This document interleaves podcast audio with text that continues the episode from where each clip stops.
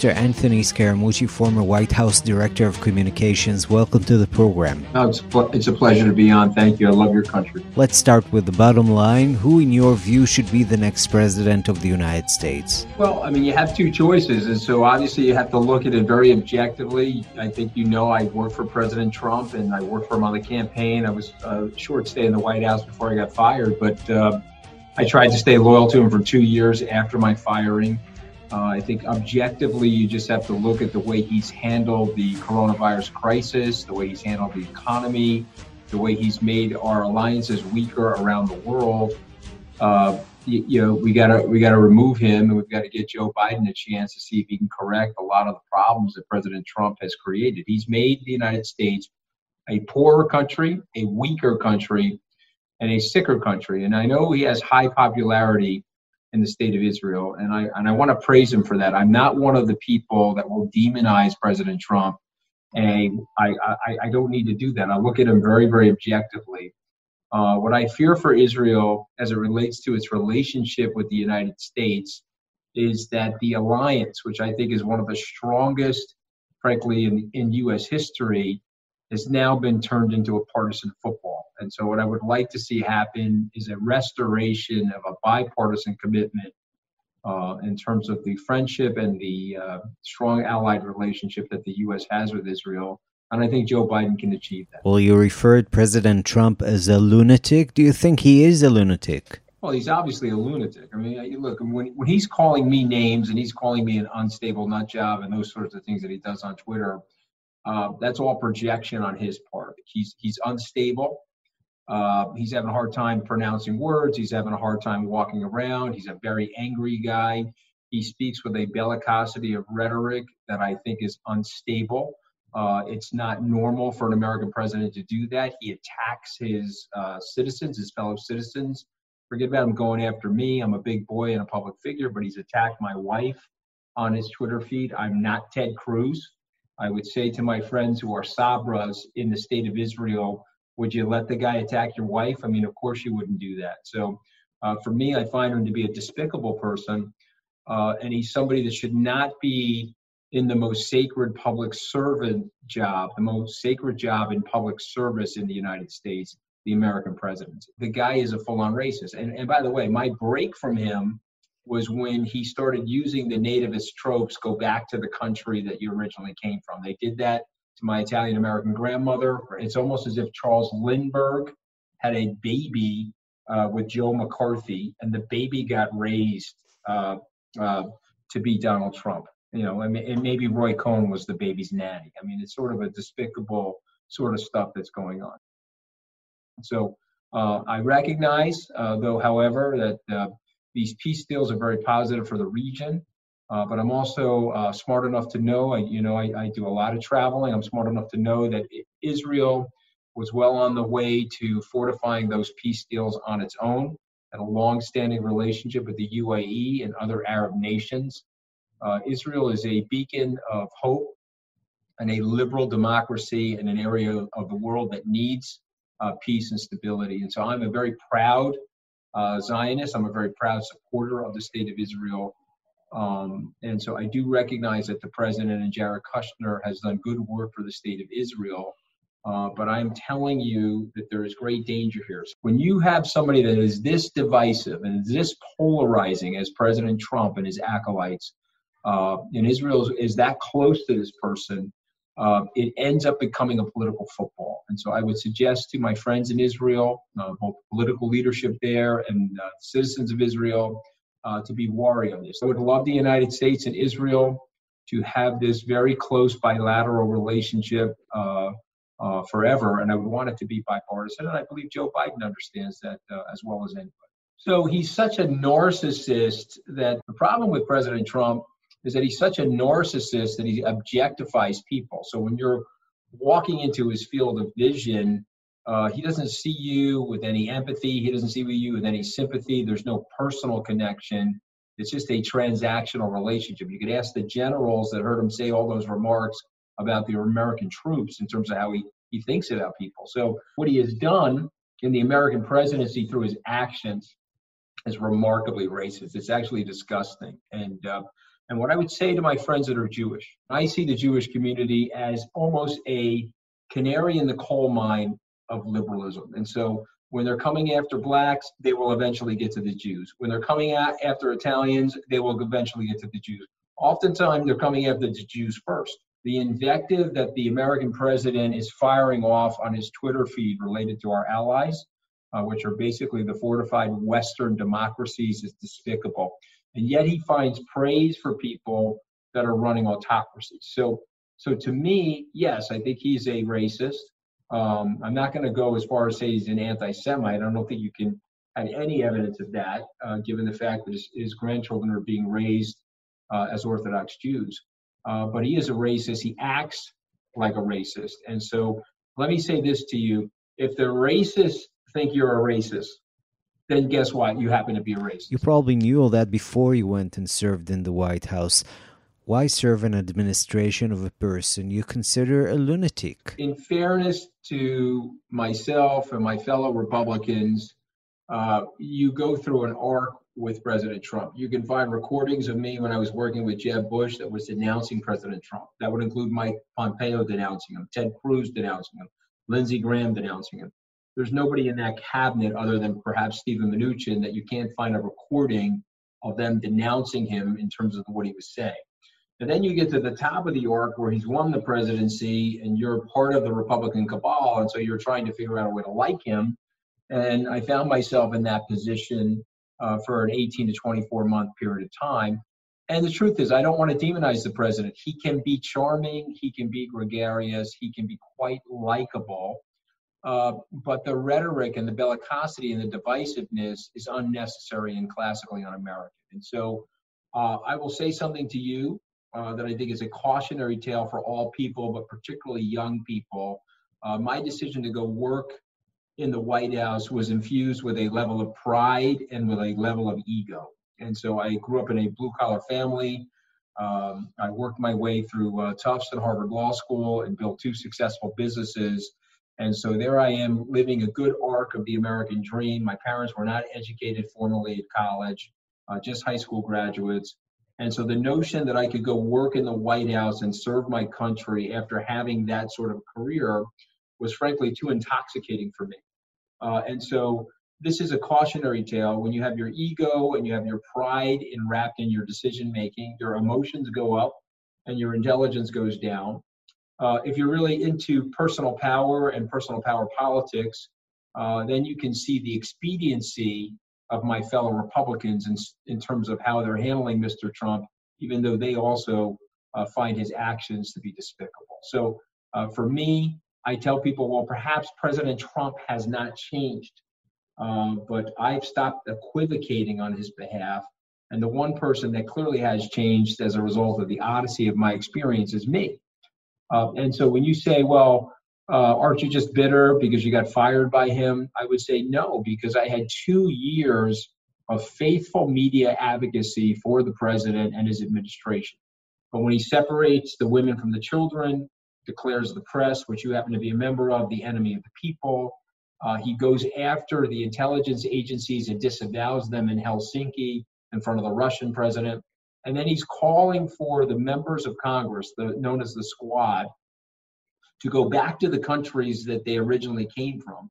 When three of them are born in the United States and one is naturalized as a citizen, and all four are democratically elected to our Congress, that is full on nativism, that is full on racism. It's a trope that's been used against Jews, it's been a trope that's been used against Italians. And it was at that moment that uh, I realize I don't want to completely disavow my personal integrity and my family's history uh, to support this man. Do you regret working for President Trump? Would you do it again today? I had no regrets about it. Uh, the idea, whether it was for 11 days or one day, uh, to serve the American people in the White House uh, is something uh, that I have a whole a lot of respect for and revere. Uh, I would tell you that the bruises and bumps and scrapes that I experienced, the trauma to my family life, all of those things, you sort of wish you didn't go through those at one level, but they've made me a more mature and more psychologically minded person at another level. And so I'm, I'm grateful for those experiences. Um, uh, and I think it's also a, as I said earlier, a cautionary tale for others in terms of uh, realizing what their strengths and weaknesses are and not trying to get overly intoxicated in the moment. Uh, and I felt guilty to that. And so uh, I didn't, I don't mind sharing that story with you uh, because if someone's listening to your program and say, okay, wow, that's very revealing and honest uh, maybe it'll give them an opportunity to reflect on what they're doing in their lives uh, to keep their egos in check. I want to ask you about the president's inner circle. Are there any checks and balances in within the administration? So the short answer to that is no.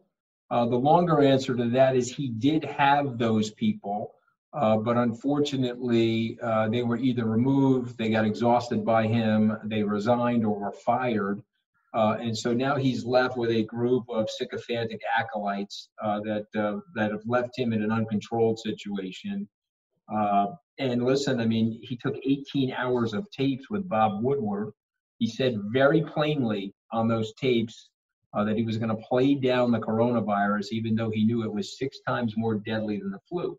My rhetorical question is: Okay, I get if you want to play it down because you don't want there to be a panic. But then if you know how dangerous it is, why not tell people to wear the masks?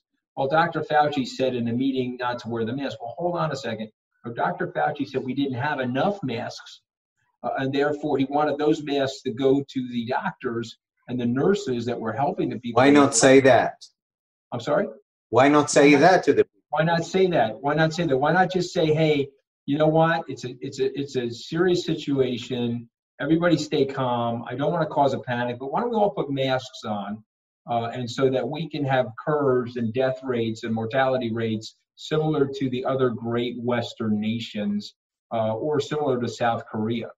Uh, but he didn't do that because it wasn't in his best interest. And so uh, those tapes and that interview and Bob's book is a Surgeon General's warning label on what Mr. Trump is really like, how nefarious he actually is, who he cares about. He does not care about the American people. When he does a news search, he is not searching USA on Google, he's searching TRUMP. And trust me, he's not searching YOU. He could care less about YOU. And so let's look at it for what it is. Let's stop the gaslighting. Uh, let's not demonize him either. I don't think we could. I don't think we should be demonizing anybody who is a human being. And that goes for everybody because uh, we have to recognize that there's social, sociopathic behavior and pathologies in human beings. And it's important for good human beings to act against those people. And so, trust me, this is not great for my business. Uh, I, I, catch the flack of the right wing media, uh, but I'm willing to do this because I love my country and I'm a patriot to my country. And by the way, I love your country. What I'm hearing from you is that America is basically broken. Can it be unbroken with the presidency of uh, Joe Biden? Well, America is is under stress. I don't want to quite say that it's broken because we've been under stress many different times in the origin since the origination of America. And this is an amazingly resilient culture, an amazingly resilient country uh, we, we have to spend the time and the energy uh, to do some long-term planning, dial down the partisanship, dial down the tribalism. Uh, but you know that there are outside agents who are working in our government, uh, infiltrating our government and infiltrating our social media and really trying to exacerbate the differences that we have with each other. And so we need leadership that's not going to cleave to that, and use it as a dividing rod, if you will. Uh, but uh, uh, we need leadership that would reject that. And we need leadership that would sit down with the American people and explain to them how powerful we can be as one holistic group of people working on the same common cause. And how do you view his foreign policy, his relations with uh, Russia, with China? It's very weak. Uh, the, the, foreign policy is uh, is not consistent with the long-standing traditions of the bipartisan commitment that we've had to our allies since the end of the Second World War. It's very selfish. It's almost a narcissistic policy. Uh, he talks about America first. This is a classic. Uh, uh, it's actually related to his personality and his narcissism. Uh, America first uh, uh, puts the rest of the world in great danger. It, it, it could lead to America alone uh, and we certainly don't want that. We don't want the rest of the world to say, well, wait a minute, America's not what we thought it was. It's not this beacon of liberty, this benevolent democracy with a powerful military that's trying to suppress the internecine tribal warfare uh, and is trying to promote peace and prosperity globally. Uh, and if he and if he continues as president, uh, we will we will certainly grab that reputation. That'll be a disaster for the United States. Thomas Hobbes, when I was in uh, when I was in Iraq with uh, General Petraeus, mm-hmm. he pulled off he pulled the Leviathan off his bookshelf and he opened up the Leviathan and he and he read to me a passage uh, and I'm going to paraphrase it, but it was more or less the world is at its greatest level of peace when there is one hegemon uh, with its military strength suppressing the internecine tribal conflicts, mm-hmm. uh, whether it was Pax Romana or Pax Britannia. And I'm not talking about the United States as an, as an imperial enterprise uh, in the sense of taking over people's lands and subverting. As a force of good. Yeah, it's, it's subversing, sub, subverting their sovereignty. I'm not talking about it that way, but his point was the bases, uh, the programs of the American military, the training or the, the co-training agreements with people like Israel or other great nations is designed to keep the peace. If you start to disengage and you pull out of that, you'll have what happened uh, in the 20th century. You will have war. And Roosevelt understood that. He wrote about it, he spoke about it.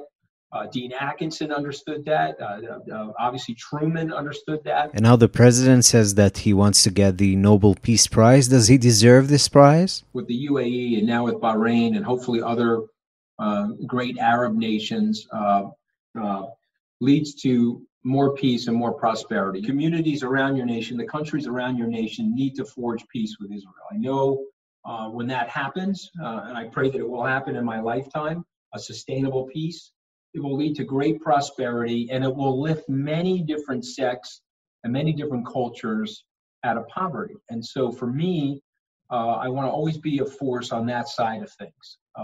But I don't know if the president deserves a Nobel Peace Prize for that or not. Let let the uh, let the Nobel Prize Committee make that decision. Remember, I'm not somebody that wants to demonize President Trump, and there are certainly things that he's done in his administration that were good things. I just think the overarching uh, personality, the uh, intellectual vacuity, the lack of understanding of the globe, uh, the positioning and the vision that he has for America, which I think is a dark vision, the divisiveness, the bullying.